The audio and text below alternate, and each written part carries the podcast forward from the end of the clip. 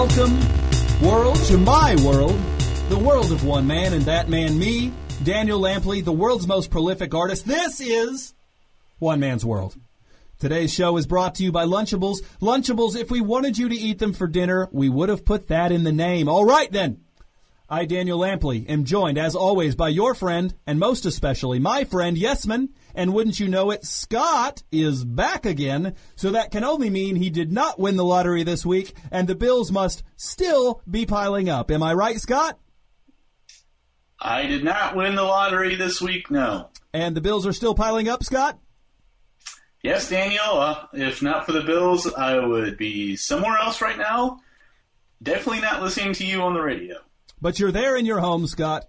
You're there in your home, and the bills are at your home and in your mailbox, and more are on their way to your mailbox even as we speak. But you are there in your home, and Yesman and I are here, and we are all present within this conversation. Yesman, am I correct? Yes, Daniel, as always, you are. About where we are and where Scott is and where his bills are and soon will be? Ye- yes, Daniel, about, about all of those things, yes. Always good to hear the sound of your voice, Yesman. Always a pleasure. What's wrong with your uh, voice, Daniel? It sounds like uh, you're a little hoarse. Are you sick? No, Scott, not sick. My throat's just a bit strained. Uh, last night was the premiere of my new horror film, Shriek Upon Shriek. And as a treat for the audience, we showed a special edit of the film wherein the audio for all of the shrieks had been cut out so that I could perform the shrieks live from the balcony without amplification. And how was that received? Well, there were numerous complaints about the length, volume, tone, and overall abrasiveness of my shrieks, so I'll let you be the judge. Oh, I get to be the judge, huh? Well, then, based on what you've told me, Daniel, I'll go ahead and say it was a miserable experience for everyone involved. Zero stars. Uh, well, you just lost all judge privileges, Scott. I should have known you couldn't handle the responsibilities and pressures of judgehood. Many judges have found that over time their once solid grip on justice can begin to slip, but you embrace corruption at the first opportunity. For shame, Scott. Well, it was fun while it lasted. At least I got a taste of that judgehood. Most people never even get to do that. Am I right, Daniel? So, uh, is that this week's art then? The Shriek movie where you shrieked? No, no, Scott, it isn't. This week's art is something different. This week's art is child art. Child art. Is that uh, like? Uh, okay, what is that? Art for children, or is it art uh, by children, or suppose since we're talking about you, childish art? No, Scott. Children as art. My children. That's a very sentimental piece of art for anyone, Daniel, but especially for you. You're not exactly the first person to use your own children as subjects for your work, but I'm going to withhold judgment for now until the other shoe drops, since it always does. My children aren't the subject, Scott. My children are the art. All right, I see where you're going. So you're you're going for a since your DNA was partially responsible for their births and and your influence was a significant factor in making them the people they've become, you're going to claim them as your artistic creations. Scott, how are you always wrong? Do you think our listeners think wrongness is cool? Do you think Yesman or myself find wrongness impressive? I assure you we don't. Do you think that there are women listening who find wrongness attractive in a way that your first wife clearly did not? Is that what you think?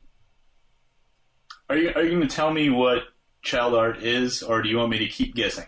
Tempting as it is to see how far off a man as consistently wrong as yourself might eventually get, no, I do not want you to keep guessing. My children are child art because I transform them into pieces of art, Scott. Walking, talking, pouting, crying pieces of art. My children are my canvases, Scott. They are merely small human beings until I apply my hand, and then, Scott, they become so much more than children. They become child art.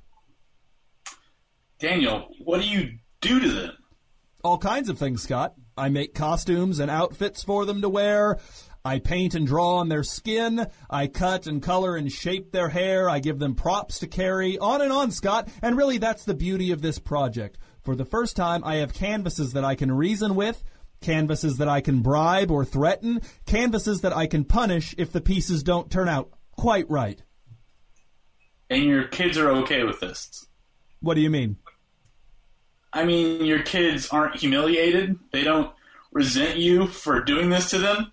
Well, of course they're upset, Scott. You, you know how kids are. Surely you see yours enough to not completely lose touch with how they operate, but you just have to power through. You just have to try to make them see that you know what's best for them. And even if, yes, a lot of kids will make fun of them at school when they show up with pop cans tied to their ankles and wearing shirts that say just married on the back, and then, and then on the front there's a bunch of rice glued Wait, to the. wait, hold on. You make them go to school like that? Of course, Scott, they go about their normal daily routines just like always, except for now, they do it as pieces of their father's art. It's important to the concept for them to live their lives. They must be both fully child and fully art in order for the art to have its full impact. Yesman understands, don't you, Yesman? Y- yes, Daniel. At, at once fully child and fully art. Yeah, of course.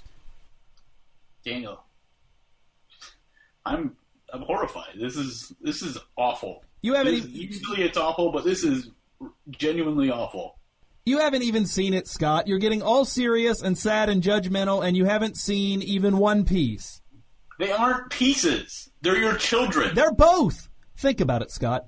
Don't you wish you could look back on, say, seventh grade and say to yourself, Ah, yes, seventh grade, the year I got to be a piece of my father, Daniel Lampley, the world's most prolific artist's art. Wouldn't you love that, Scott?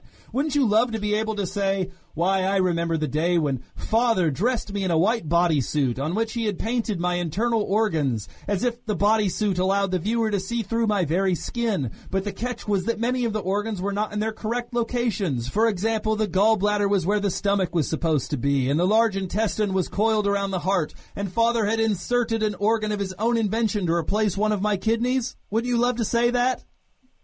No, no, Daniel. That's the exact kind of memory that children have to work overtime to repress just to maintain some sort of grip on their sanity.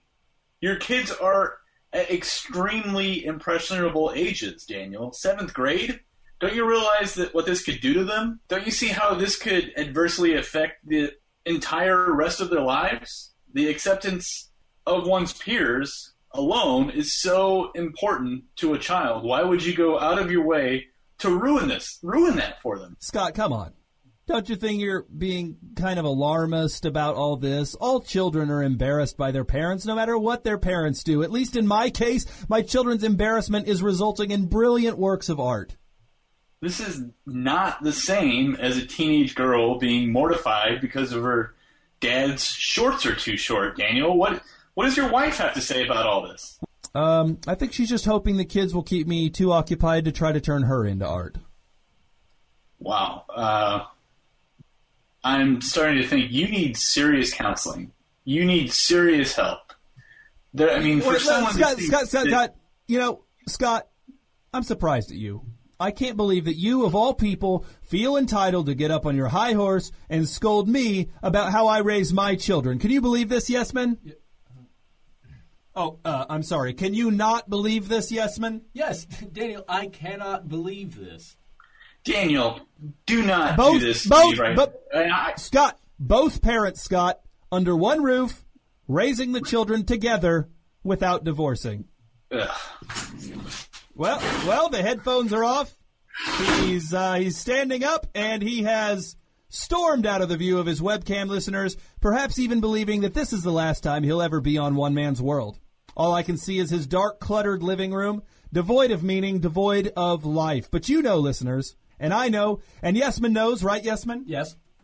And deep down, even Scott knows, the Bills will never stop. This is One Man's World with Daniel Lampley, the world's most prolific artist. Today's episode is brought to you by Lunchables. Lunchables, if we wanted you to eat them for dinner, we would have put that in the name, and we'll be back with more of me after this word from our sponsors.